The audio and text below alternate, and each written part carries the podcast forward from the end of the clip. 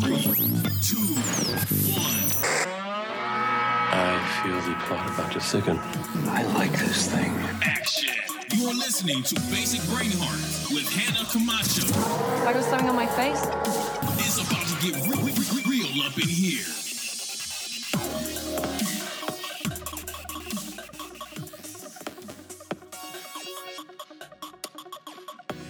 Writers are want to be seen and desperately want to hide at the same time, right? Like that's not about me. This is a science fiction story about magic, you know? It's like, yeah, it's about you. Everything's It's about, about you. you. Everything is. Yeah. That's I love it. Hey Brainhearts, Hannah here. First things first, a big shout out to Carmen and Meg for leaving reviews. Again, thank you so much to those of you who have left star ratings. That helps us get noticed by Apple, which can help us get featured by Apple, which of course, in the end, helps us add more Brainhearts to the family. Today's interview is with an incredible woman who I'm now a huge fan of. Her name is Lorian McKenna. She's spent years training in theater, 10 years at Pixar, working on movies we all love like Ratatouille, Up, Brave, Inside Out, The Good Dinosaur. She has got a wealth of information and she's the story whisperer. Uh, these days, she's doing a lot of consulting, helping other writers better their stories. She's also transitioning into the world of episodic television and may soon be a showrunner. And so we have a lot to talk about in terms of TV and what that means and how it's different from features in the world she's used to. So I hope you get as much out of it as I did. By the end of, of our chat, I felt like I had had a therapy session. Um, I loved talking with Lorian, and I hope you enjoy listening to it as much as we did having the conversation. So without further ado, here's Lorian. Lorian McKenna, welcome to Basic Brain Heart. Thank, you for you. taking the time to talk to me. I, fr- from what I've heard of your story so far, I'm loving it. I love everything you have to say. I'm super excited about today. No So, pressure. no Just be pressure. No pressure. Just be just be yourself, right? so you have quite an interesting background and I love where you are today as well. You're kind of in the middle of a transition um, in your career, and um, you, you're very honest about how you feel about that. And I can't wait to dive into all that. And, and you're just so good. You're the story whisperer, um, which I find really fascinating because story is something that I think, well, of course, captivates all of us as humans. Uh, but I can't wait to dive into that as well. But before we get into all that fun stuff, um, I would love to chat about your background and kind of where you came from, your roots, and how you ended up in this, the world that you're in now. So know, in glamorous Hollywood, California. super glamorous. Super glam. glamorous. You know, you have the beautiful view of a washer and dryer. That's right. It's pretty. It's an unfinished basement. Right. I'm looking at my washing machine right now. It's pretty glamorous. Super I am wearing a shirt uh, that's, Oh, that's not good. pajamas, but on the bottom I'm storing pajamas. Well, good. that's right. Um, but I would, I have not really heard the story of your life yet, so I would love to hear. You know, you were born and then what? Uh, my parents uh, met at Rutgers University in New Jersey, um, and uh, my mother, um, I think, was a junior. My dad was a sophomore, and it was 1967, and they decided to uh, bail on college and go visit my mother's brother, who lived uh, at the corner of Haight and Ashbury in San Francisco. And so Cool. they spent uh, the summer of love in San Francisco, and they loved it. And they did lots of drugs. And my mom saw Janis Joplin and her dog at the Safeway. It was very exciting. Nice. Um, and uh, then uh, I think my mom, yes, my mom went back to school and graduated, uh, but my dad didn't. And uh, then my mom moved back to San Francisco and they wanted to get married. But my mom was 21 and my dad was 20, and his parents wouldn't give consent because back then you had to get parental consent if you were under 21 Oh. they wouldn't give consent because my mom was Jewish. Um, and uh, so then uh, I was born in uh, San Francisco, Okay. uh, at San Francisco General, which might still be true, but at the time it was where poor people with no insurance, hippies, weirdos, drug addicts went to have their babies. Um, and so uh, there are these pictures of me when I'm a baby. I'm the fattest, fattest chunk, fattest baby ever. Like I think I suspect my mom was very high and I was getting high through the breast milk and like building up like everything. But the doctor told her to stop breastfeeding me because I was too fat. Which Are you serious? as a mother have it was like what I'm sorry, having a fat baby is the best kind of baby, right? Yes. sleep. So uh so they were hippies and I don't know, at the time hippies had this thing or at least my parents did about moving north. Like moving north to the promised land, so they moved up to Cotati, and then we li- we lived on a fa- farm, and I had a goat and a pony and some chickens, and I was naked all the time. Nice. And then my sister Mariah was born, and then they moved up to Ukiah. Uh, so in 1974, we moved to Ukiah, which is a small town in Northern California in Mendocino County. It was about 12,000 people at the time, and um, I've written a spec pilot about it. Nice. Which, when it, when it comes out on Netflix, everyone is never going to forgive me again for telling the truth uh, about Ukiah. Is the pilot going to be produced? Like it's Oh, sold I- and I- everything? if my manager has anything to do with it, she'd be like, "Yes, that's happening." But you know, like Yes. I wrote it. People are reading it. It's terrifying and embarrassing and humiliating and, and amazing, right? Um, uh, so I grew up in Ukiah. I grew up with the same people from kindergarten all the way to high school, and some of the people actually went to college with it. Well, it was a Wow. really small town. For me, it felt incredibly stifling and alien. And part of that is I think my mom uh, is from the East Coast and was a world traveler, and so she has just a different point of view. So when I was five, my dad left, and my mom started dating women, and I was actually raised by two women Okay. uh, who were together until I was 23. And now uh, Elaine, who's my other mom, is now remarried to a man and has three stepkids. So uh, super normal super, um, super normal. and they all are still in Ukiah. My mom, my father Wow. and his wife, and my mom Elaine and her husband. So they all live in this small town. So I tend not to visit there too much. So choosing to write about it was like a horrific idea because, you know, I'm writing the Bible, the big backstory of the the pilot, and it's like having to relive the the pain and like it was like it just Yeah. Like being a writer is terrible Totally. because it's just like it's awful. It's all about self discovery and internal investigation and like all this just awful yucky stuff. Yeah, no kidding. So so I uh, I ran away to college as soon as I could. I went to college in the East Bay in San Francisco, and then I got really lost in my twenties. Um, and then I started taking classes, writing classes at UC Extension, and my professor, you write really dramatically. Maybe you should be a playwright. And I was like, okay. Okay. So I went to uh, playwriting school. I got my MFA. I started a theater company in San Francisco and produced. Um, so I couldn't get my work produced. So I thought, oh, obviously the solution is to form my own theater company and produce my own work like other playwrights, Naturally. right? uh, I was like, I don't accept that I'm not any good. I'll just put it up anyway. I Um, love it. and then I started teaching. I taught at St. Mary's College. I taught Parks and Rec classes to older adults, which was amazing and inspiring. And, um, you know, meanwhile, in my personal life, I got married. My husband had a brain tumor. It was horrible. Wow. You know, I gained like 50 pounds. I watched The Swan, this reality TV show called The Swan. You remember that? It's a terrible show, right? It's like people who don't conform to standards of beauty are given massive plastic surgery, massive, head to toe. And then they reveal themselves like, oh my God, I'm beautiful. This was the bright spot in my life because I would watch the show and I would think, all I have to do is lose 50 pounds. so I was really, I was really struggling. And this is why I quit my job and decided to teach because it was at this point where I was like, my husband had this brain tumor. He's really sick. He's suicidal.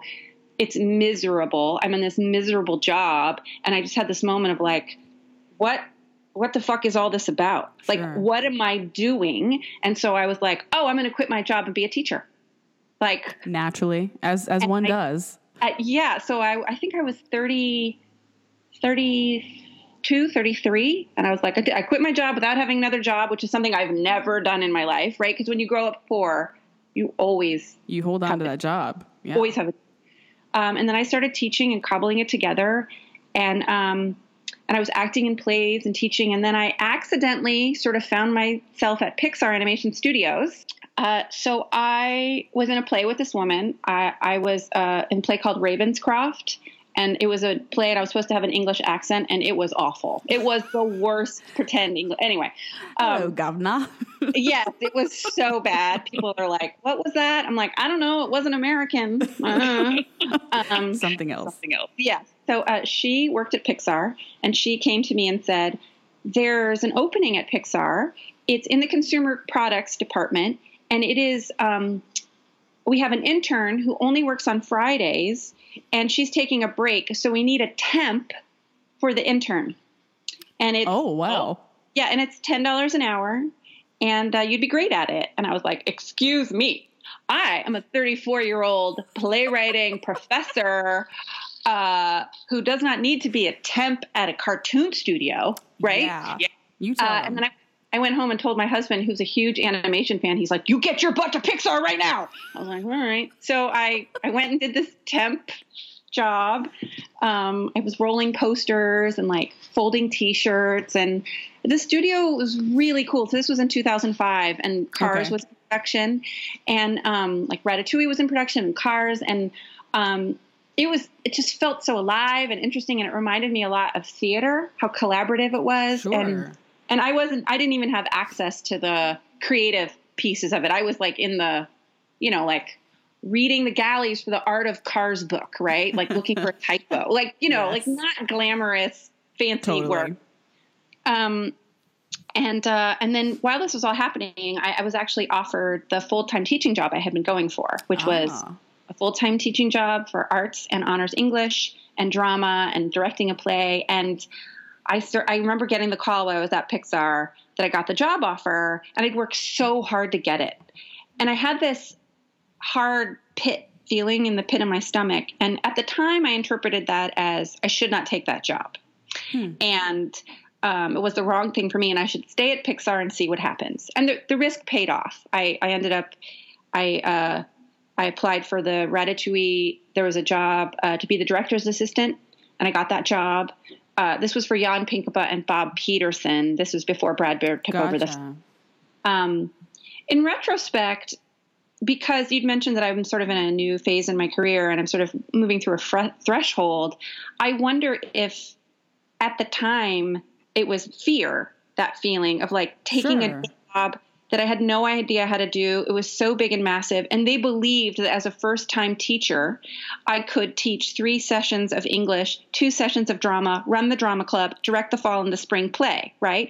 They gave me that job offer. And I thought they were crazy for giving me that job offer. So I'm wondering now, looking back, where I am right now in a similar situation of somebody saying, I think you can be a showrunner. And I'm like, I don't know what you're talking about.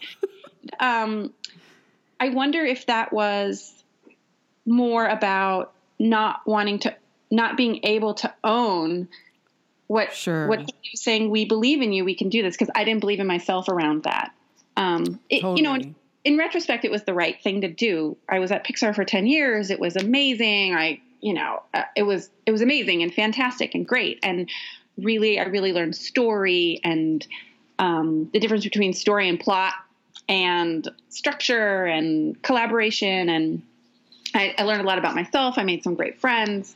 Um, I guess just where I am right now, sort of on that threshold piece, and like the imposter syndrome is like so heavy and intense. Yes. I just, you know, when you, I just sort of am tracking back through that and thinking like maybe that was, maybe there was a piece of that instead of holding up as an example of trusting my gut, right? It was more about, mm, it's more complicated than that.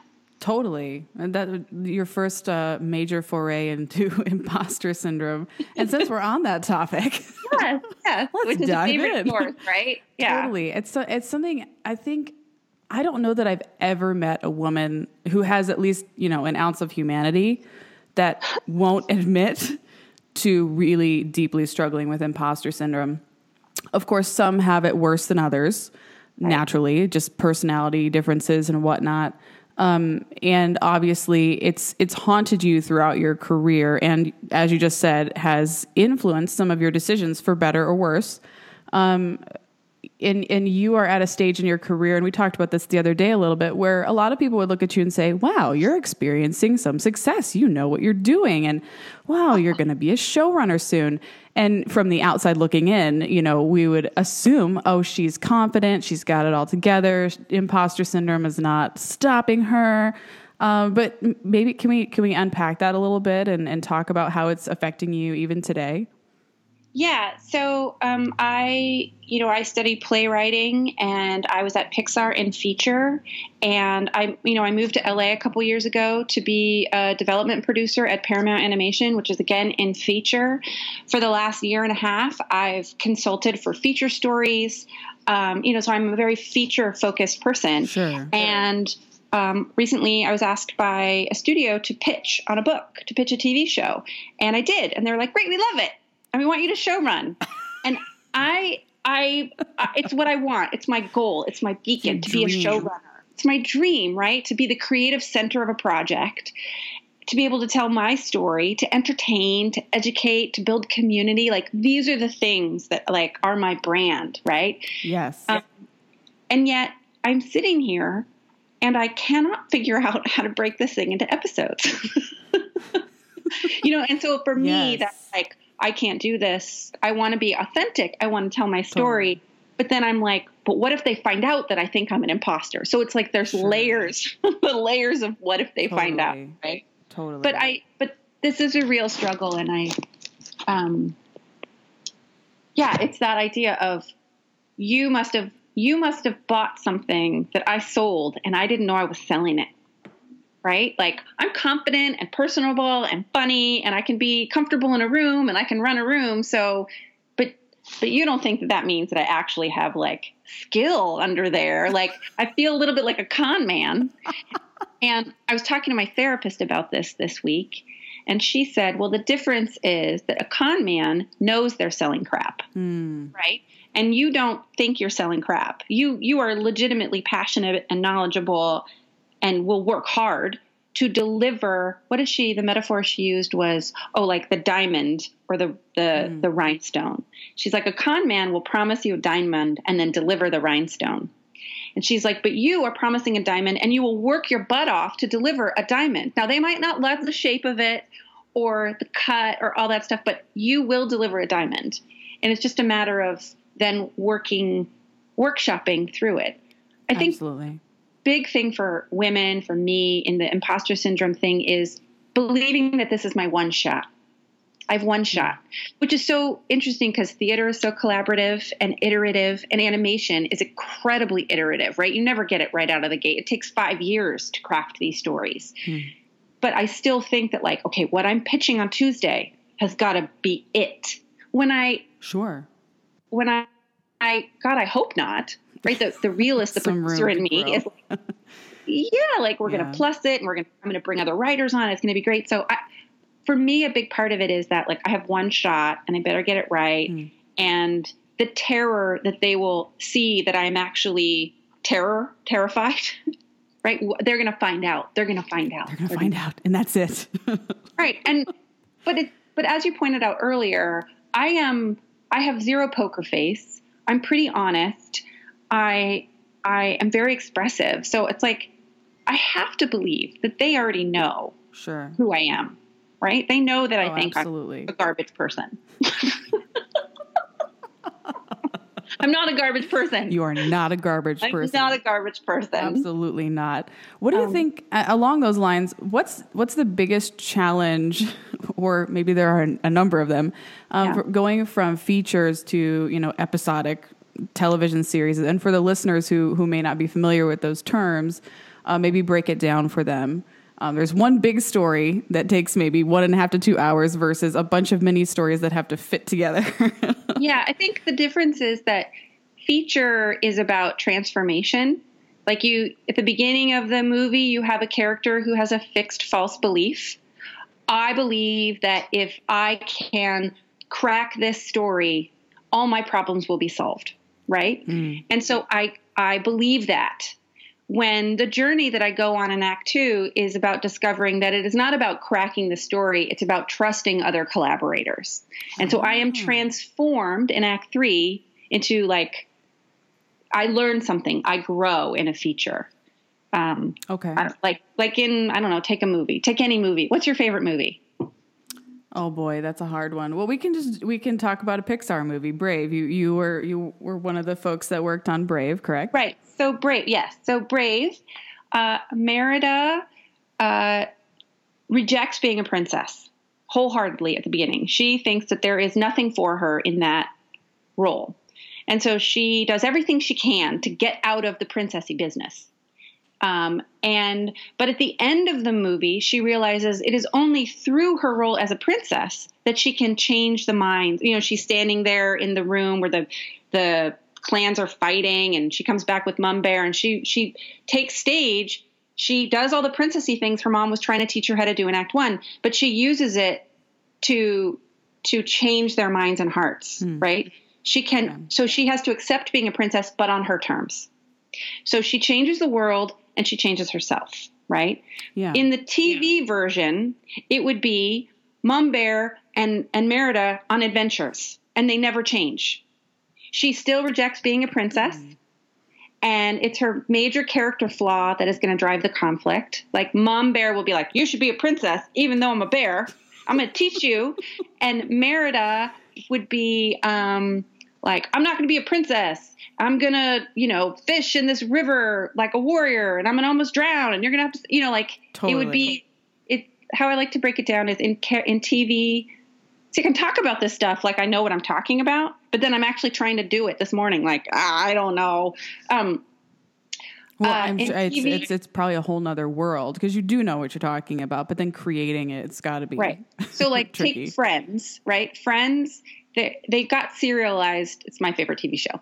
They got serialized. So Friends is like every single one of those characters is uh, mentally ill in a way, right? Like and and they they have an illness, a quirk, like Monica's OCD, Ross's mental illness unfortunately is that he's an intellectual um, uh, um, you know joey's stupid chandler's awkward phoebe's a weirdo rachel's entitled right? These are their main character flaws that they never get over. So that's the difference between episodic is that they never learn. Even as the, the show started to get more serialized like long story arcs like chandler and monica get married like that's a big growth. They find love but monica's still ocd and chandler's still awkward right?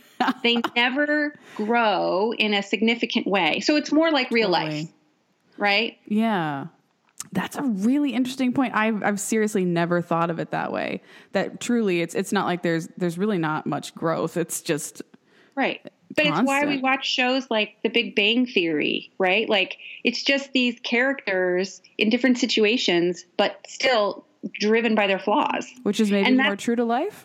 It's way more true to life. That's how we when we think of when you think about your life in a series like when I think about my whole life, I can see arcs in it and what I've learned. But like when I think about last Tuesday, that's an episode. I mean, it's a boring episode, but like Totally. it's an episode and sort of um for me, I think in terms of feature all the time. I'm always trying to like, that's why I go to therapy. That's why I'm in support groups. That's why I build communities because I'm interested in like digging into the whys and the whats and and trying to grow. But meanwhile, the episode is me banging my head against the same thing every single Sure. time, which is that I get really angry at my husband for being ill and my 5-year-old daughter I love her, but when she says mama in this particular way, I want to like get in my car and drive away forever. so that's the difference between feature and episodic. And this, I've really had to break this down as I'm trying to understand. And some people, they are truly gifted and they just know how to do this stuff like innately, or I imagine that they do.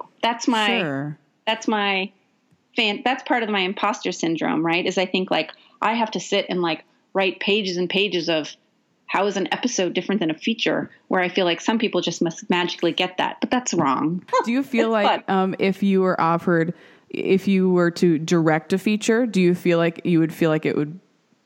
You'd feel much more at home. So, No, but, so instead, like- I mean, you're sh- being a showrunner is sort of like, in a sense, directing, a you know Yeah. episodic TV. I I was guess- just curious if you if you felt like you would feel more at home in the feature world or not.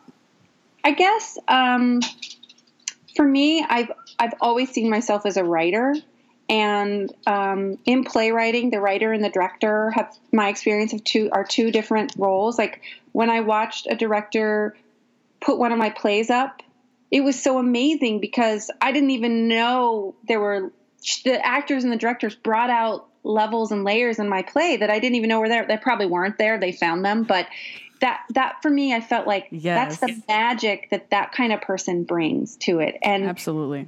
when I watch feature directors um, at Pixar, they're so gifted. It's like they see the movie in their head, and then they they have to communicate with the crews to get it out.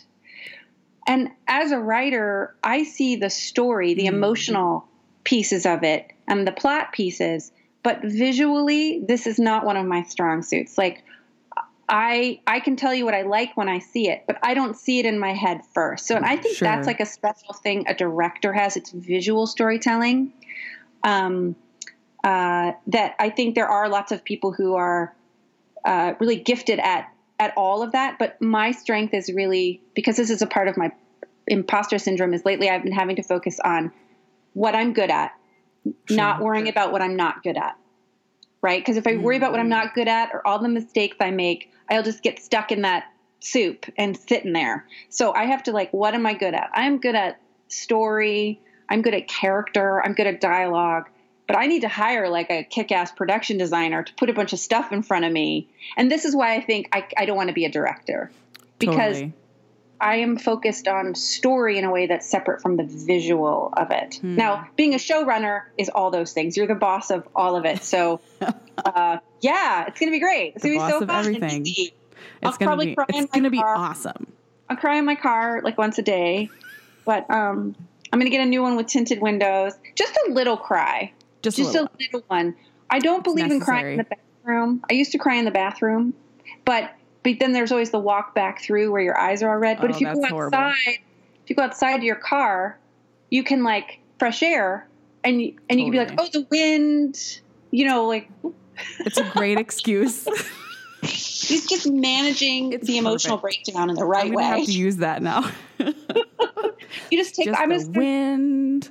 Right. Well, in in when I was in plays, uh, when I was acting, you know, a lot of people smoked, um, and I was like, "What? That's gross. Why do you smoke?" But then I realized it's the only legitimate excuse. I'm going to go outside and have a cigarette. You can't say, "Hey, I'm really tired of you. I'm going to go stand outside alone in the dark for ten minutes." So I started smoking because I needed like a legit excuse. So I think that's it. Like, Yeah. find the reason you need to go out to your car for a minute.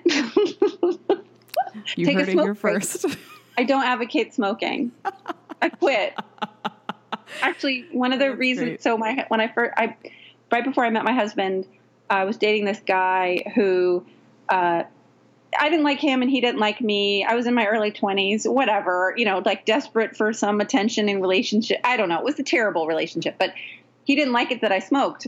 And so he said, if you don't quit smoking, I'm going to break up with you. So I lit up a cigarette and I was all puff. And so he broke up with me. And so then when I started dating my hu- who the man who became my husband, I was like, I'm I'm smoking. What are you going to do about it, right? And he went out and bought a lighter. You're like, and that's when I knew. and then and then I quit smoking that day. I was like, oh, I don't need to prove anything. And he was like, thank you, because I think smoking is disgusting. But like the fact that he was willing to meet me where I was, which was such a like the first time I've ever experienced that. Like he liked me for who I was, not anyway. So then I, and then I married him. Twenty years later, here we are. the rest is history. It I all married started with a lighter. Bought, bought a lighter for my cigarettes. But um, That's fantastic. anyway, I, So yeah, I have a couple of questions diving into a couple Yeah. things you've mentioned. I have so many questions. Um, two things you mentioned: uh, story versus plot. I would love to hear you elaborate on that a little bit. And then, of course, um, I actually also studied theater in college. I, I Oh, studied cool. to become a, a drama teacher and a speech teacher. So, and and I and I personally, I know I'm more of a dialogue writer. I love writing dialogue, but it's so different from something like prose. Um, so, and it sounds like dialogue is probably your strong point. So, if you want to maybe first talk about story versus plot, and then um, your world in terms of writing dialogue and, and how you've honed your craft because you're so because smart. I'm so crafty. you Um, are so, crafty. how I how I think about story and plot um, is that plot is what happens. It's the mechanics, and it's oftentimes driven by the villain. Um, like in a in a mystery, plot is driven by the villain. Um, I think about we can get into that. Um, I can I think about story though. Story is about the emotion of the story. So when you when somebody asks you like, "What's that movie about?" Like Jerry Maguire, what's that movie about? That movie is not about a sports agent who gets ten million dollar contract for his football player. That movie is about vulnerability and falling in love. Hmm. That is the story. The story is the relationship between Tom Cruise and Renee Zellweger, and that that Tom Cruise is someone who cannot be vulnerable and has to go on a journey through everything, right, to Sure. discover that life is about vulnerability. Life is about falling in love. I mean, I just watched this on TV the other night, so that's why I'm using it as an Fresh. example. But I absolutely hated it when I saw it when it first came out. My husband and I got in a big fight afterwards because he believed in the whole like bolt of lightning love story, and I was like, "Fuck that! That's bullshit. Love is work. Showing up every day Love and is hard work. love yes so i think about so um so when you think about the movies that you love like what are they about is that piece that that you relate to that resonates in your heart and and can relate to your life like even a movie like deadpool right that's a love story but it's about revenge right? It's a superhero movie. That's the genre. And it's about revenge. Now, the plot is how Deadpool goes about, uh, you know, the plot is he's a It's guy. play by play, yeah. Yeah, he's a guy. It's the what happens Hmm. is the plot. That's so interesting. I've never thought of it that way. So thank you for enlightening me. yeah and and this is something that like this is something that i discover so i do a lot of consulting for writers like private writers. These are things that the writers have given to me have told me. Like i'm working with a writer right now i'm developing her. She's she she's writing a science fiction screenplay and she was like well plot is driven by the villain. And it was the first time i had ever heard this. This was like Huh. a couple months ago and i was like oh. And i like really had to think about it. Sure. um, because even like you know in fantasy stories it's not the hero that like puts the puts the the stuff in place. Like the hero has to like get ahead of it. Like indiana jones right? Totally. plot is driven by well hitler right? But i mean the plot is driven by i don't even know that the creepy guy with the scar in his hand whatever his I can't think of his name either. all your nerd listeners right now are going like shouting it out at the, the, the i'm so sorry i apologize deeply i don't remember Me name too. yeah. Um, uh, so like this stuff. So what I, what in a way, I think that, uh, and this isn't imposter syndrome. This is more like being uh, open to const- to like learning and and in, like I think there's a healthy way to embrace what you don't know. Like totally. because then somebody says something like that to me, I'm like, oh, the villain drives plot. Not in every case, but just like, and then that that, and then like the next screenplay I read, I could use that to help that writer sort of understand. Totally. And so I, in a way, all this work I've been doing as a consultant has just totally elevated my game as a writer. That's great. Um, Let's yeah. talk, yeah, let's talk about that a little bit. Um, what, first of all, what types of writers do you work with? And I would love to hear you talk about your story hikes because I find Oh, that yeah. so fascinating. So, um, what types of writers do I work with?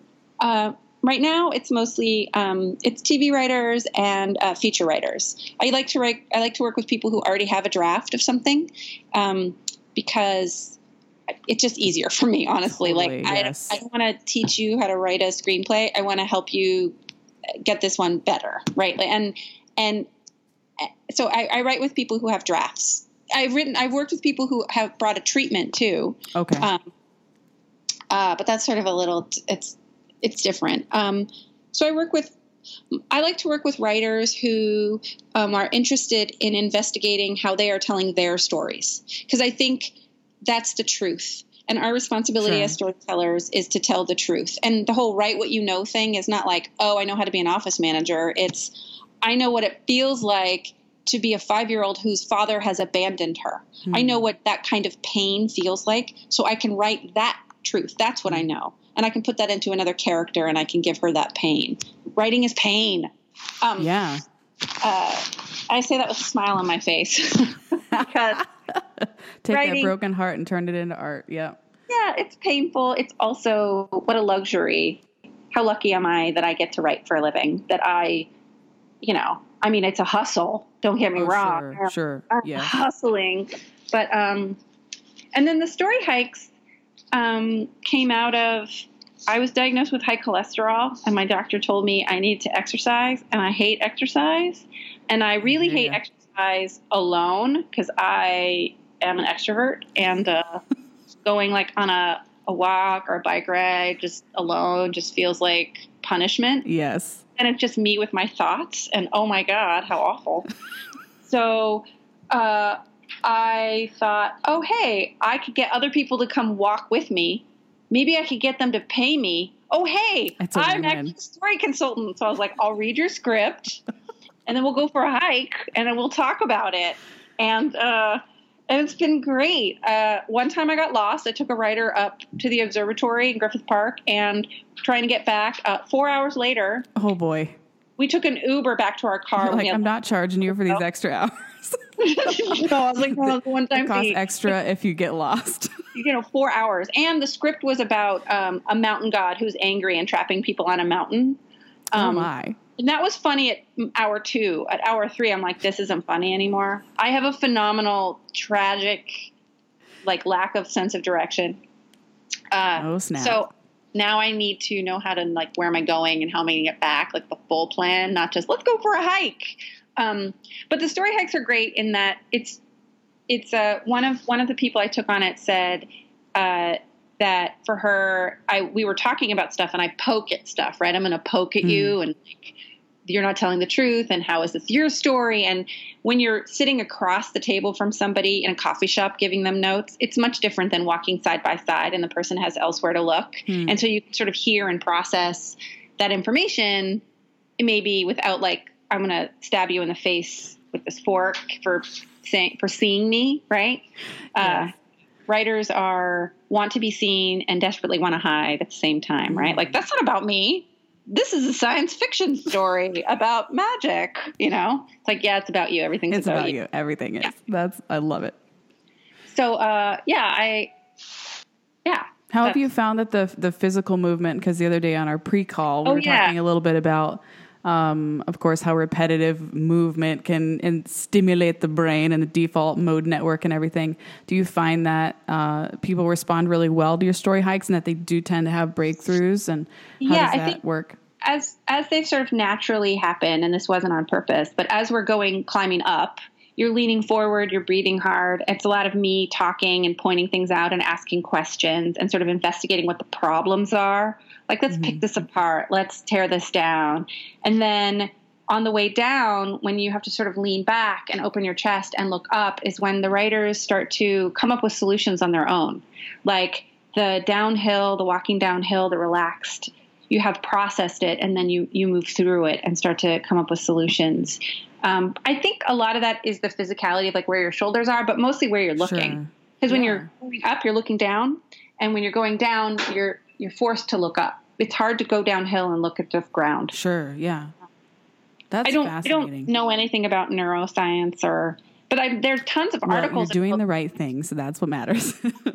there's tons of articles out there about the connection between exercise and creativity and groups and, and stuff like that, which um, I read. And then um, I'm more experiential Like, than. oh, that's nice. yeah, I was like, great, I'm just going to go for a hike. I'm just I- to do this. Cholesterol. I have not lost any weight. Um, you know, Well, at least you're active. That's what matters. you know what's super interesting too is um, uh, there there's this chart online. I need to find it, but it breaks down the daily routines of like famous creatives in years gone by. Maybe you've seen it before, like Charles Dickens. What did his daily routine look like? Beethoven. What did his daily routine look like?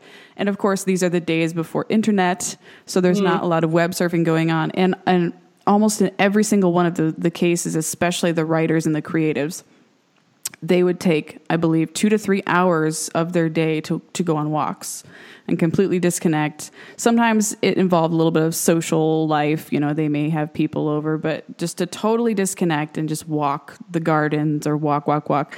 So I find it super, like, super interesting that that is a consistent behavior in a lot of creatives. And it, I know I find it really helpful. I don't do it as much as I should, but Yeah. it's super, super helpful and something Well- I think in today we, we don't do enough of. Living in LA, um, I get that when I drive places, right? Because I can't look at my phone. Sure. Uh, and I do not have a new car that connects to my fancy phone or whatever. So like I can't talk on the phone because everyone's like, "You sound like you're in a tunnel." so so I I can listen to the radio or I can, you know, it takes me like an hour and a half to get to Santa Monica where I sometimes Sure. work. And I process and think and do that when I'm driving. That's cool. Um, and I talk out loud and I pitch to myself. Love it. hey, no, that's good. Practice pitching. yeah. Never Yeah. underestimate it. So I I wish I could go for no, I don't wish I could go for a walk. God, I would just die. It, it just doesn't have any purpose for me. Like, Like, where am I is so going? boring. what am I doing? Like, okay, I'm looking at the birds. Like, you know, because because I grew up in like this hippie weird drug thing, and like they were my mom and all her friends were in like the the, the crystal harmonics convergence. Um, this was like this idea that 144,000 people were going to gather at this one point in this one year, and all the planets were going to align, and it was like all of a Oh. sudden you're going to wipe out the wars and the bad people, sort of like a reverse. What's that called when the Bible calls everyone up? The You know, like- rapture. The rapture, sort of like a reverse rapture, like or no, maybe it's like a rapture. It's just like the hippie version of the rapture, like it's the hippie rapture, right? So like this is so this is how I grew up, and so I have always like really rejected meditation and like smudging. Like, don't wave your sage around me, and like so um so all the, the sort of like there's pieces in LA where like you can't avoid it, and um and I recently uh, some writer friends of mine go to this woman who's a sort of spiritual psychic person. I don't know. And I was like, fine, I'll go. And, uh, and she smudged me before I. I went. And I was like, keep it together. Keep it together, Lauren. Don't ruin this for everyone else in the group. But like I paid money. And for me, I money makes good this real money. right? If you pay money or get paid, it's legit. So I'm like, I paid for this. So I was like in it. And then we had to do like a guided meditation. The whole time I'm thinking like, this is one of the most LA things I've ever done. Like next I'm going to go do a juice cleanse and go hang out with Gwyneth Paltrow. Like what's next? So, uh, so I did it and I, I did the, the meditation and, and afterwards she like whips around and she looks at me and she goes, how was that for you? And I was like, um, well, I didn't follow the exercise. It didn't work because I was thinking about something else. and I have to be honest with you, like because of I told her the whole, you know, how I grew up. Like this is all garbage to me. Like I don't, you know, I, I have to reject it. And she said something really, I hate to admit it. I mean, I really hate to admit that she said something really powerful to me. She said, "You can take a tiny piece of it that works for you, and you don't have to do it like your mother did." Right? That you can just take this hmm. one little piece this lit, like you don't have to like fully be like full Sure. lifestyle but and for whatever reason at that time it resonated with me and that i don't have to necessarily reject everything right i don't have to be black or white all or nothing and i Sure. think this back to the perfectionism the imposter syndrome the I, I need I either need to be 100% in or 100% out. That there is no middle ground. And so this and so this for me was like, oh, I can I can be mostly there, right? Or I can be a little bit there. Sure. It doesn't have to be you know, because I also suffer for a little bit of an eating disorder, right? It's like I am I'm either like gonna follow this diet and I'm gonna be so skinny and I'm gonna work out, or I'm gonna eat 17 cookies today and drink a bottle of wine. Right? There's no like Yes. oh, generally eat healthy and have a cookie and a glass of wine. Like, and it's not about moderation; it's about right or wrong.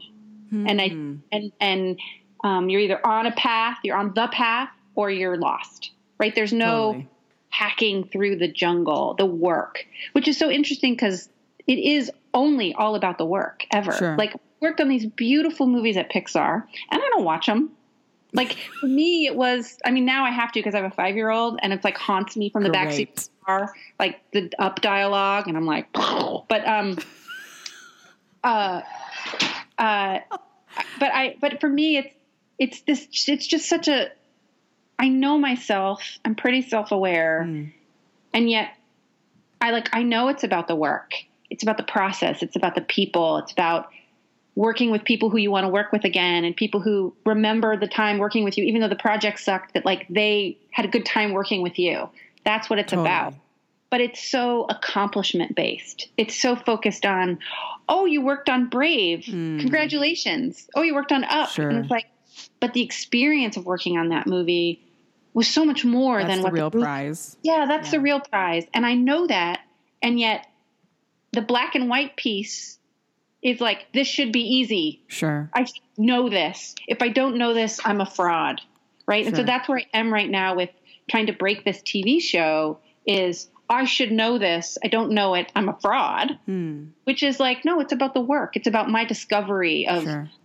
who I am as a potential TV showrunner. And anyway, I got very serious and, and philosophical there when I was just trying to make fun of my mom and the crystal harmonics convergence. No, it's good. I love it. Let's we should get as deep as you want. I, I seriously love deep, which is something you know what is this is really interesting, and maybe I'll edit this out. I don't know. Um, consistently, when I speak to women about this stuff, they always feel a need, and I do this myself, to apologize for getting deep. I find that so interesting. Like we're not supposed to go there. do you Mm-hmm. Yeah, think that's I a it- cultural thing, or do you think that tends to be more of a female thing? Because I don't know that I've heard so many guys apologize for it.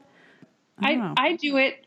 I do it because I've just I've just talked for a couple of minutes or an hour, I don't know, about um, what I've learned about myself and how I am self aware, and that I am saying to you with my tone, and that I believe what I'm saying is important and true.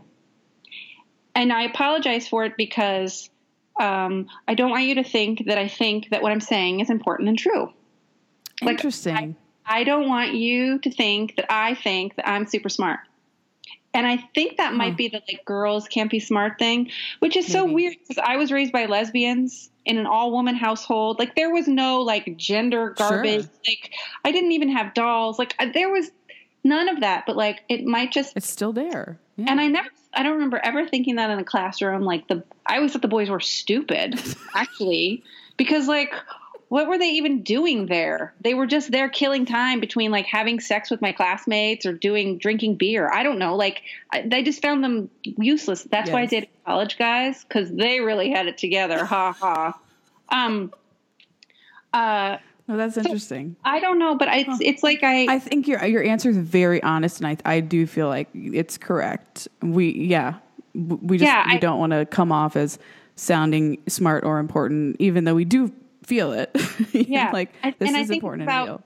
owning owning the role. Like this is a big part of it for me too like owning where i am owning my story and owning what i've accomplished. Because i'll be the first one to tell you like i had nothing to do with any of the movies i worked on at pixar. Nope. I was just this little person who like hung out on the side. Like i i can't take ownership of any of it. I know i had influence but like getting acknowledged for that like i crave i desperately crave acknowledgement and attention and wanting to be the best. And yet if Sure. you tell me if you give it to me i will throw it at you and run away. It's like uh, i don't i don't know what that is. Low self-esteem maybe? I don't know. No, that's super, super interesting. And uh, like your, I, again, your honesty is so refreshing. Because I think most of us feel that way, but we just aren't real about it, which then causes all kinds of horrible cycles to go on inside. Let's just be honest. Yeah No, that's really interesting. Um, so going back, sorry, I keep circling back to these questions. And I love this conversation, by the way. It's going so many great ways. Um, is writing dialogue. So um, it is a world all its own. Uh, people like to put together idealized dialogue, and that really drives me crazy. I cannot watch a TV show or a movie where I can tell they labored over each word and it's not realistic. It's it's just it, it it's a total deal killer for me. Um, how do you approach it, and what have you learned in the process? Um, well, when I was studying playwriting, uh, I worked with Octavio Solis, Okay. who's a wonderful um, playwright, and a lot of his um, he, he taught a workshop, and um, what he would do is he'd have us do these guided meditations, and um, we would go go into this place, and then he would encourage us to sort of observe our characters, just observe them, and just be the sort of person who transcribes what they say. So, in a way, it was teaching me to uh, respect the character and let the character talk. I'm not in control. I'm like the I'm the person who is responsible for translating what their story. Sure. And and I think that's what people talk about true to character or dialogue that, you know, it, because sometimes the characters will say and do things I don't want them to say or do. It's like, no, no, no. I'm trying to write a play about this. Stop talking about this when really those it's not up to me. And I I think that sounds a little woo woo, weirdo. It's not very practical, but um it's sort of how I learned how yeah, to it's like it's like letting the character live and breathe rather than controlling them. Yes, and um, and so that's sort of how I approach it. And a lot of times, so this this will happen. Like I'll have an idea and I'll pitch it to my manager, and she'll be like, "Yeah, I don't know, like doesn't resonate." And then I'll go write the script, and she'll be like, "Oh, you this is that you were talking about this." Like, so Yes. because for me it's all about the characters and and how they talk and that's the interesting piece of it and and what's so interesting is that is tv way more than feature but um Yeah. Yeah.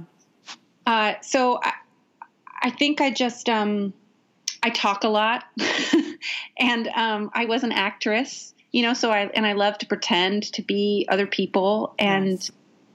um, So see right now I'm comes having- naturally to you. I don't I don't know. The, To the some degree. part is what doesn't come naturally to me. What I do have to work at is not just letting them have an endless conversation about nothing. There hmm. has to be the in and the out. There has to be the pluses and the minuses. Like one character starts in a position of weakness and one person starts in a position of strength and then they fight about what they want in the course of the scene and then that that sort of swaps. So like you if you watch TV, you'll see like as a character leaves you can know you predict it, you know what's happening. You've got your character and they're like, they nailed the job and they walk out of the the you know building and then they get hit by a car. Right? Naturally. It's like pluses and minuses, right? It's like it's your life magnified. So that discipline of keeping things in a scene and then cutting dialogue is something I'm actively learning. Like I write long because I discover as I write. Sure. Um, and like realistically, what I need to do to break the show is I need to sit down and write an episode that will never be, get used. But Sure. I, I just know what the show is. I can think about it in terms of um, theory and philosophy and theme, but until I actually sit down and invite those characters to speak to me, I have no idea. So, and I've been fighting against that for a week. Yeah, totally. And and for your for your pitch coming up, do you have to pitch? Okay, this is a, a novice question here. Do you have to focus on pitching the characters or the overall story? Which All of one? So Both? I'm pitching Okay. the show. So I'm pitching Okay. the world, the characters, what the theme is, uh, what the conflicts are going to be, Hmm. what a whole what season one is going to look like, what season two is going to look like, what the art's going to look like. It's the whole thing, and different, but all different pitches are different. Some are like, um, so I sold a show last year to NBC, and that was my co-writers and I went into the room with uh, pieces of paper that we had written, and we just sort of we went through it. We pitched it. Other pitches have art attached to that. Hmm. You know, some of them have like for animation, you might do like a little animate, a little anim test. Um, it's all different. I mean, the, I think the for anyone interested in breaking into Hollywood, the really important thing to know is that the person is buying the pitch and you. Mm-hmm. That what you bring and who you are, because they do they want to spend the next five years dealing with you? Right? Don't be a diva. don't be a diva but it's like be tell the truth. Like if mm-hmm. you if you are passionate about a particular thing and you want to sell that and i think this is true of anything in life right? Like own it. Sell mm-hmm. it. Not everyone wants it but like too bad for them right? It's painful. Rejection is the worst right? Like It is. that painful and um, i read this article last year i think it was this woman who was working so hard to make it to break it as a writer and she realized mm. that she was spending so much time waiting for the yes that what she really needed to be doing was focusing on the rejections collecting rejections because that meant um, instead of i need to sell a show i need to be rejected 15 times because that means i'm putting myself out there 15 times that means I'm I'm not quite ready. I'm not searching for perfection. I'm having meetings. It's about putting yourself out there. And I really I loved this. And I set up a little spreadsheet and I was like, okay, here are all the times I've put myself out. And then I would get a rejection and I'd be like, awesome. And I'd put it in my rejection column. Achievement right? unlocked. Yeah. right? instead of um, instead of like, oh man, that, that network hated me. What's wrong with me? It was like rejection. On to the next rejection. Right? It was just like a that that lasted for a while, and then it got old. Then I got old. Yeah. Then I was like, I have way too many rejections. Okay, I need to set a new goal here. but but I but I think that that's it. It's like figure out the thing you're good at and then go for it. And and you cannot worry about. I know you didn't ask me to give anybody advice, but No, I am giving it. myself I'm giving myself advice, which is I have to love what it is I'm pitching because it's that passion um, and that the courage to really uh, honor what it is I want to say Sure. and uh, that I think is really risky and that people respond to. Um, and you can't fake that stuff. So like bring yourself and your ideas. Um, but it's the bringing yourself. Like you could be awesome and have a kind of okay idea. They might go with you anyway because they believe that they can work with you to get that idea out of you, totally. rather than someone who is a jerk and has a great idea and it's like, eh, can we pay them for their idea and make them go away? Can we pay you to disappear? oh, yeah, there are a lot of. Have you ever had to pitch an idea that you didn't feel 100% behind? Maybe it was somebody else's idea or your own that you just felt meh about that you, Surprisingly, I have done very little pitching. okay, Again, this is like I I brand pitched new. Yeah, I pitched the TV show. This sounds terrible. This is so I pitched the TV show that I ended up selling. That was the first time I ever pitched a live action TV show and I got it. And then this That's amazing, time- by the way. This was the first time I've ever pitched a TV show and I got an animated TV show and I You're got- I doing got something some. right, obviously. So this is where I'm like, cool. what what do they know about me that that that that they think what's hap what do they think who who do they think I am? right? Um, that's not to it. say though, like I had to live off what I made on my TV show last year, all last year, right? Like it was like I sold a show and then I've been just consulting and hustling and, and then I sold and then I've sold this show. But it's you know, it's not like selling a show is like great. Next. Totally. So those of us who don't who aren't super familiar with that process, so Hmm. you sell a show and then there are several next steps Yeah. before So- everything comes together. So can you walk us through that a little bit? So uh, in network TV, for example, uh, we had my co-writers and I had an idea, and so we went to a producer. He's someone who has an overall at the studio, so his job is to write TV shows, but also to bring in other writers. So we met with him, we pitched our idea, and he's like, "Great, I will bring you to the studio execs now." So we got notes on our pitch and we practiced, and then we went and met with the studio, and they said, "We love it." We got a yes in the room, which was amazing That is And- amazing. amazing, right? And I and I didn't know what was going on the whole time. I'm like, is this normal? They've never met anyone in TV before. Like, I have no idea what's going on. So we got a yes in the room, and so then we worked with a studio. Um, studios are like Warner Brothers TV, CBS TV, like they're separate studios, separate from the network, and they're the ones that develop all the content. So uh, then we worked on the pitch some more, got a lot of notes, got a lot more notes. Then um, and then we went and pitched to the four big networks: ABC, NBC, CBS, and Fox. And it was us and our executives from the um, studio and our producer, the guy with the overall. And then we went and pitched to like two or three executives. Oddly enough, all women. What? That's Yes. shocking. That's really Yeah. cool. Uh, it was really cool. And um, and then one of the studios came back and said, "We love it. Let's do it." And then that's when we get to uh, write the pilot. So we had what's called an if come deal, which means we negotiate the contract with the studio, and they say we'll pay you this much money if a network wants in.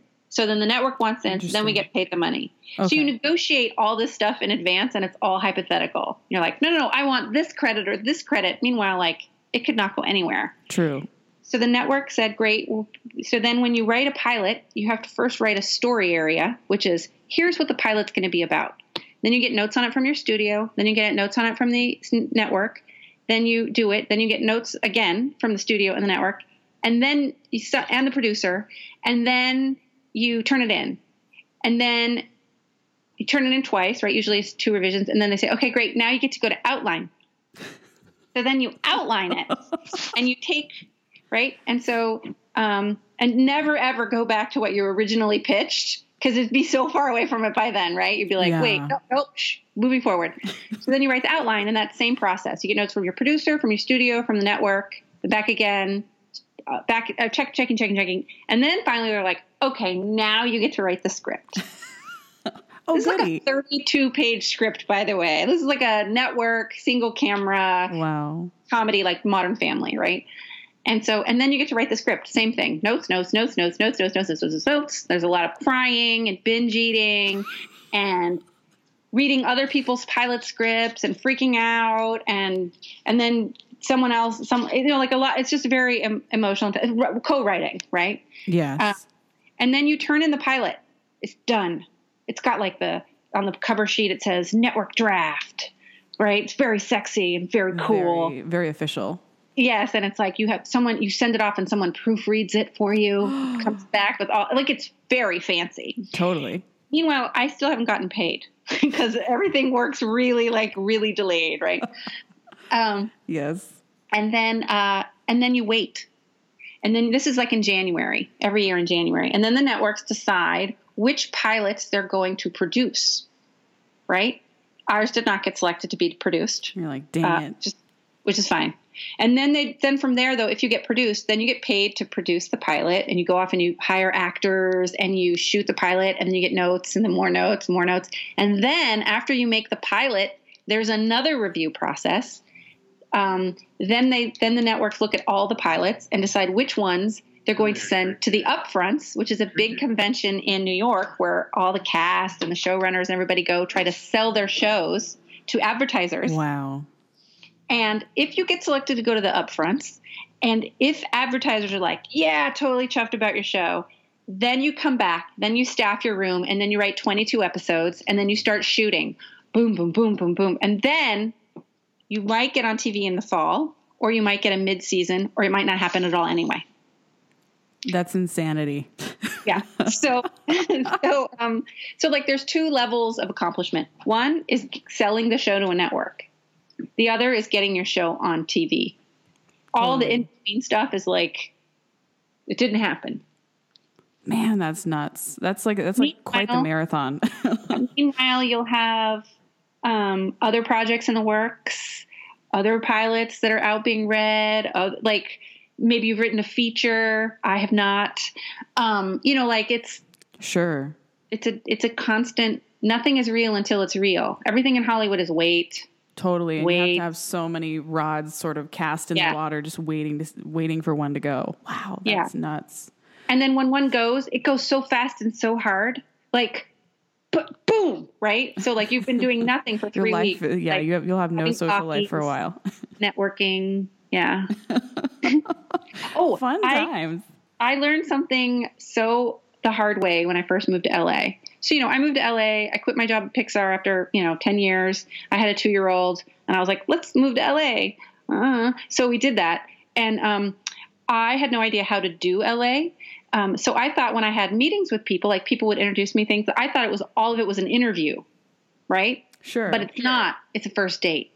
oh, interesting. it's just getting to know you, talking. Do I like you? And then maybe the last two minutes are, hey, you know, I was thinking I want to introduce you to this other person.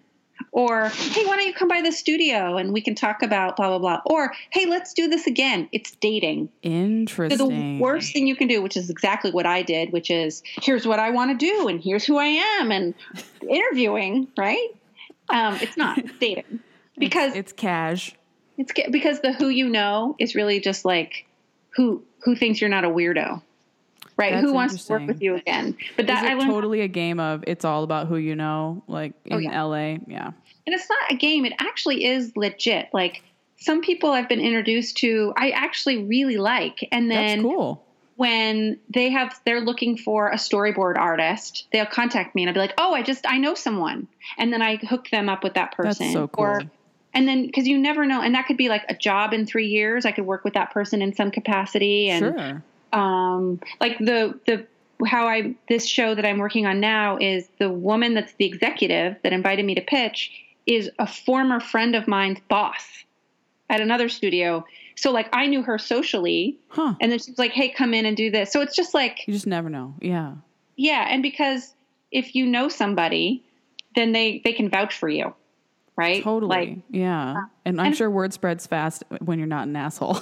yeah, I guess I guess what I really I like about LA is the people that I've which is surprising. I was born in San Francisco. I was raised in Northern California. I was raised to hate LA, right? Like sure. Yeah. gro- everybody's gross down here. But uh, what I've realized is that most people are just legitimately trying to tell stories in the business. That's really and cool. um, everybody's trying to do many, many different things. And it's really cool and fun. And yeah, occasionally you meet a doofus or an asshole or a weirdo or somebody tries to throw you under the bus. Um, but I mean, that's just life. But Yeah. for the most part, people are genuinely trying to work. That's really you know. cool. Yeah, you're right. There there totally is that stigma, I think, of folks who haven't ever lived in LA. Yeah. They don't know what they're doing. But that that's really, really cool to hear. That's awesome. Oh, they're there. Oh no, they're there. They're there, but but Yeah. it's not the you know ninety nine point nine percent of the I'm population. not, yeah, I'm not choosing to to do to be in that in those circles. Like it, it's too hard and exhausting, and just I, my integrity gets threatened, and I start to do things Sure. that like, ooh, that isn't me. And I'm not talking like a specific example or anything. I mean, I am, I am totally talking about a specific example. That's fantastic. I think I've, the, the first date thing intrigues me. yeah, but that was a lesson I had to learn, like after burning through a few really bad Sure. dates. Like, what is going on down here? What is this? like and i hope that like i hope that i get to meet with those couple of people again and like be like i figured it out i'm not a weirdo anymore i mean i'm still a weirdo but like I need to redeem myself. yeah i want to redeem myself i want to like just have like a total casual nothing awesome ask you about your kids cool bye right like i'm not a weird i'm not desperate But hey, I mean, if that's all you know, then you know, hopefully, hopefully they yeah. realized it. Oh, she she's not used to the to the LA thing yet. Yeah. She'll get there. I did anybody with- like clue you into that, or did you have to just figure it out? Um, I don't remember. I maybe I, I couldn't figure out what was going so wrong. And then a woman I worked with, um, she's a recruiter, a talent manager. She told me about this book she was writing called "How to Date Your Boss," which is that your relationship with your boss or anyone else is sort of like it's dating, right? Yeah. You can't just barrel in and ask for a raise on the first date, right? You, Totally. so so it was just an an interesting. uh, so I was like, oh, maybe maybe that's how I've been messing up. I don't know. I can be intense. Like maybe that's it. I don't, I don't know. Any uh, horror stories or embarrassing moments you want to talk about that might be funny for people to hear? Um, well, uh, let's see. Once I was uh, meeting with a director. This is at a studio I was working for. I was meeting with a director, and he was, you know, I, I was doing the thing that I do, which is get them to really connect to the story in a painful, personal way. Like, mm-hmm. stop talking to me about the plot and what it's about. Like, I want to hear about like what happened to you when you were a kid that you want to tell this story. Like, really. And midway through, I realized I'm getting my period. Oh. In Oh no. right now. And so I'm trying to be very present and invested in him. And I'm thinking, I'm. It feels like a bleeding to death one too. Like it feels like right Oh, at the no. gate, like it's going to be the elevator scene from, um, you know, The Shining, right? Just like blood. I'm going to float away in a river of my own blood. um, and so I decide to table that because I professionally I have to like I have a choice. Like, Yeah. do I get up now and excuse myself and go take care of whatever's happening, or do I stay here in this conversation because I feel important helping him, right? So I, like an asshole, decide to stay and be important and continue the meeting. Meanwhile, we're in his we're in his office, and I'm sitting on the couch in his office. The meeting ends. I stand up, and there is just the ever so slight, like maybe two inches, a, a- like a it's a blue couch, so it's kind of like a purplish. So I bled through my pants onto this man's couch, Oh no. and I see it, and I'm like, no, no thanks, and I just left. I just left. I was like, I can't even deal with that. and I didn't avoid him, or I was just like, I bled on that dude couch. Um, so that was not awesome. That's not. Yeah, that's not very fun. But again, it speaks to like um, I'm a woman in my 40s. Like I don't know when my period is coming. Oh my god, what's wrong with me? This is unpredictable.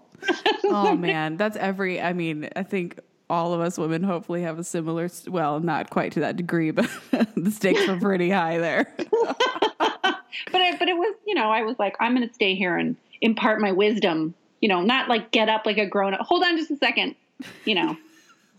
At least I didn't poop my pants.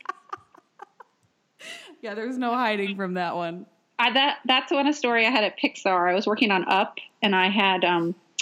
So do you know what that sound is when you've eaten something and it sounds like a fart, but it's an inside fart? Yeah, it's, it's like, like, a gurgle, right? Yeah. Yep. So we used to call those. My friend and I would call them insarts because they're inside farts.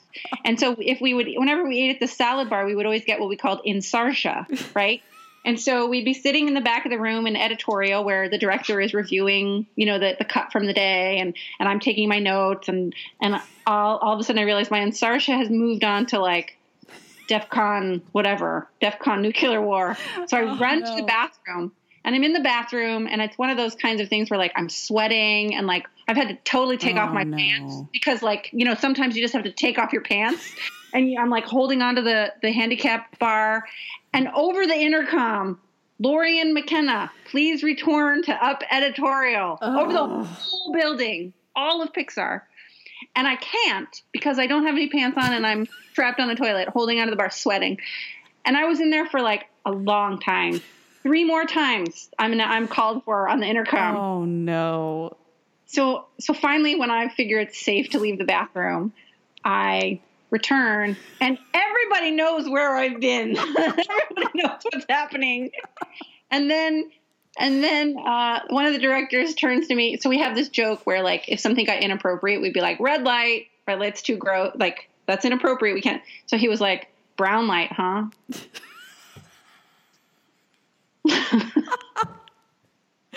oh my goodness! So oh, that's uh, horrifying bodily function stories are kind of like my embarrassing. I mean, the, the, the kinds that you're looking for, where like you say this, I don't know. Those are my no, those are my. I think about like that's about as bad as it gets, right? I think I've got my laugh quota in for the day. All right, yeah. so I, I, think I just have one final question. Um, yeah. And we've kind of talked about this a little bit, but if you have any last thoughts you want to impart, impart upon us, um, the growth process is never ending. I think in our minds, sometimes we think, when I get to this stage or when I accomplish this, I'm kind of done. I kind of will know it all, and uh, you know I won't really need to grow anymore. But it's really a never-ending process. Um, and I mean, we, again, we have covered this somewhat. But what kinds of growing pains are you going through right now?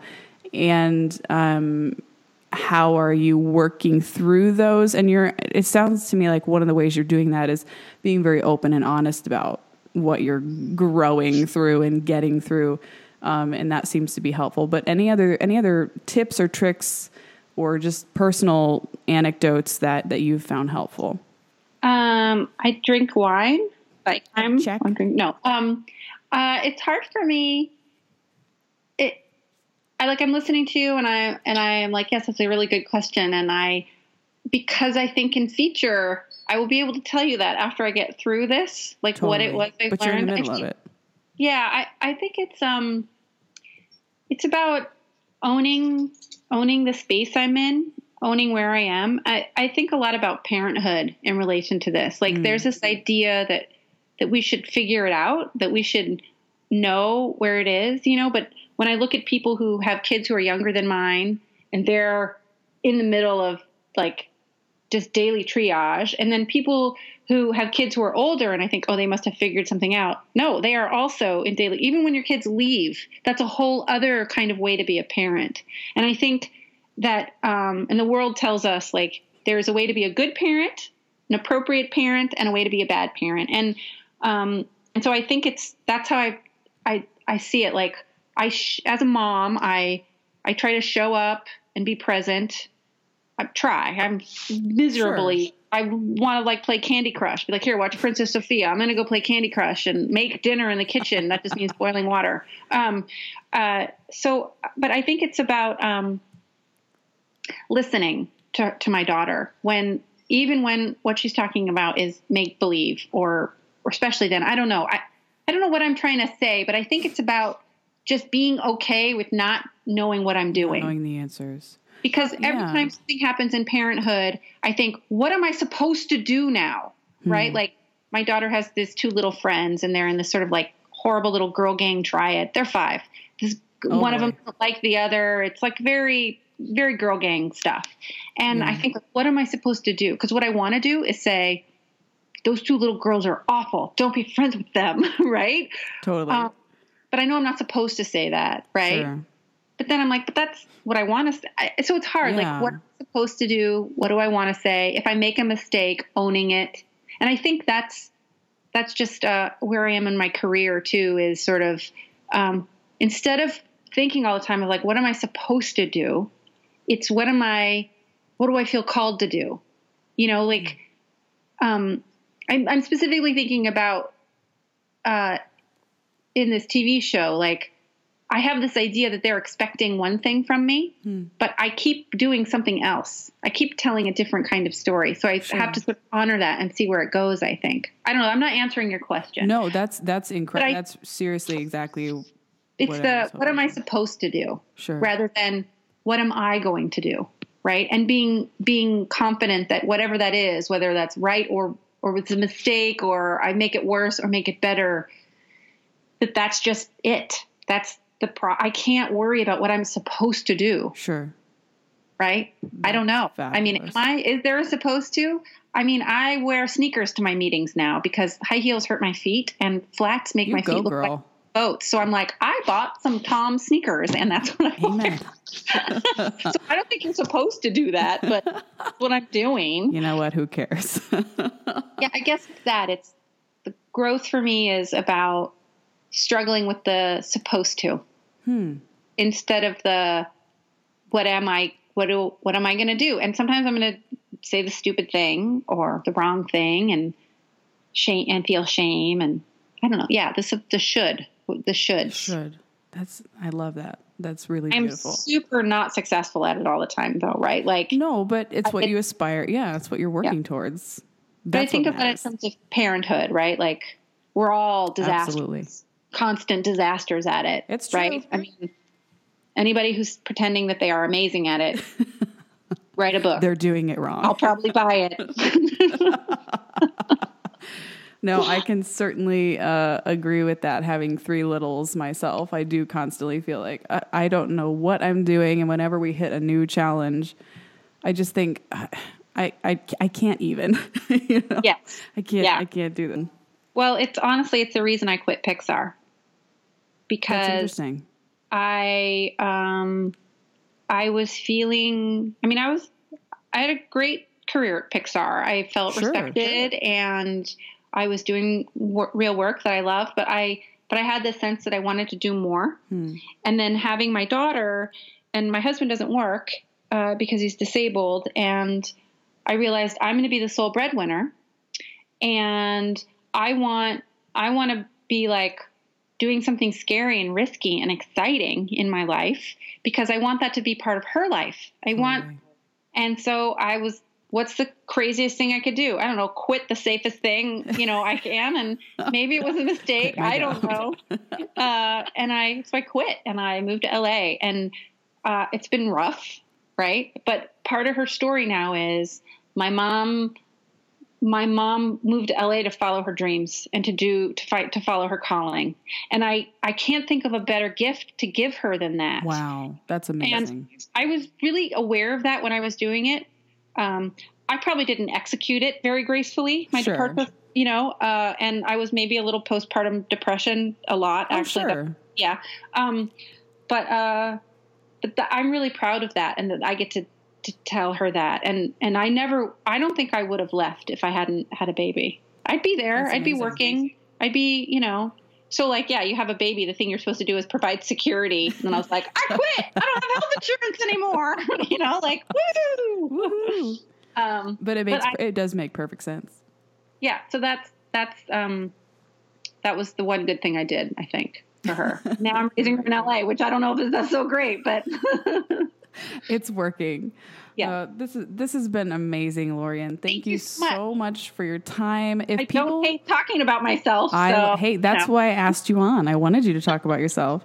Um, if people want to find you, where can they find you online? I don't know if you do social media much, or if you'd prefer they go to your website. Where can they find you?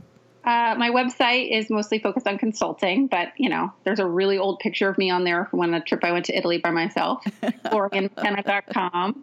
Um, I'm on Twitter. I'm Angry Writer LM. I very tweet, very rarely tweet. I don't get Twitter. I don't know how to follow people, and I, I, I don't, I, I don't, I don't know. I, sometimes I'll type in something and then I delete it because I feel like I, you know, Eh, not good enough. yeah. Um, I'm on Instagram, but it's just pictures of my kid, so not that exciting. Uh, I don't That's know. I'm not fantastic. really. Yeah. no, that's great. I'll I'll link Yeah. to your Twitter and your your website so people. Oh can yeah, my you. Twitter. Read that. It's fascinating. All that jazz. Oh well. Oh, I am doing one other thing. I'm also starting a web series yes. uh, called with Emet Comics and Dara Harris called um, "I Failed, So What." And we are talking to women in industry, in comics, animation, and theater, and film, and TV about uh, failures that they've had and how they um, have navigated through them or out of them. And we're talking to Brenda Chapman and Meg LaFauve and Marti Noxon and some really uh, and other wonderful women and some a few men too. But um, so hopefully uh, next year, I failed. So what? Will not be a failure. It'll be a smash hit. And as soon as that is available, let me know because I will share it with all the listeners. And I can't, I can't wait to watch it. Can't wait to subscribe. Is it going to be a web series like on YouTube or also a podcast? It's going to be a web series and a podcast. Okay. And so I think we're doing Patreon through it, right? We're going to do a Patreon, yeah. And then Patreon. I think is it is- Patreon? I'm the talent. I don't know any of this Who stuff. knows? Yeah. Patr- you don't have to know it. and then so there'll be different tiers to like get access to the website or the web series and um but uh Emet Comics uh maytal the woman who um, she runs uh and manages a um, comic book company that produces women artists and cool. women writers and they have some amazing books Wow. so like check them out uh, Totally. and uh their stuff is really great i mean really great Fantastic. I will I will link to all of these Yeah. amazing things so that yeah, yeah. everyone can find them. Um, fantastic. Thank you, Lorian. I so Thank again so appreciate your time. Thank you for for coming on. thank you so much Say goodbye to your little friend. Thanks for listening to Basic Brainheart with Hannah Camacho. I'm not great at farewell, so uh, that'll do, pig. Check back soon for more heart pumping, brain boosting content.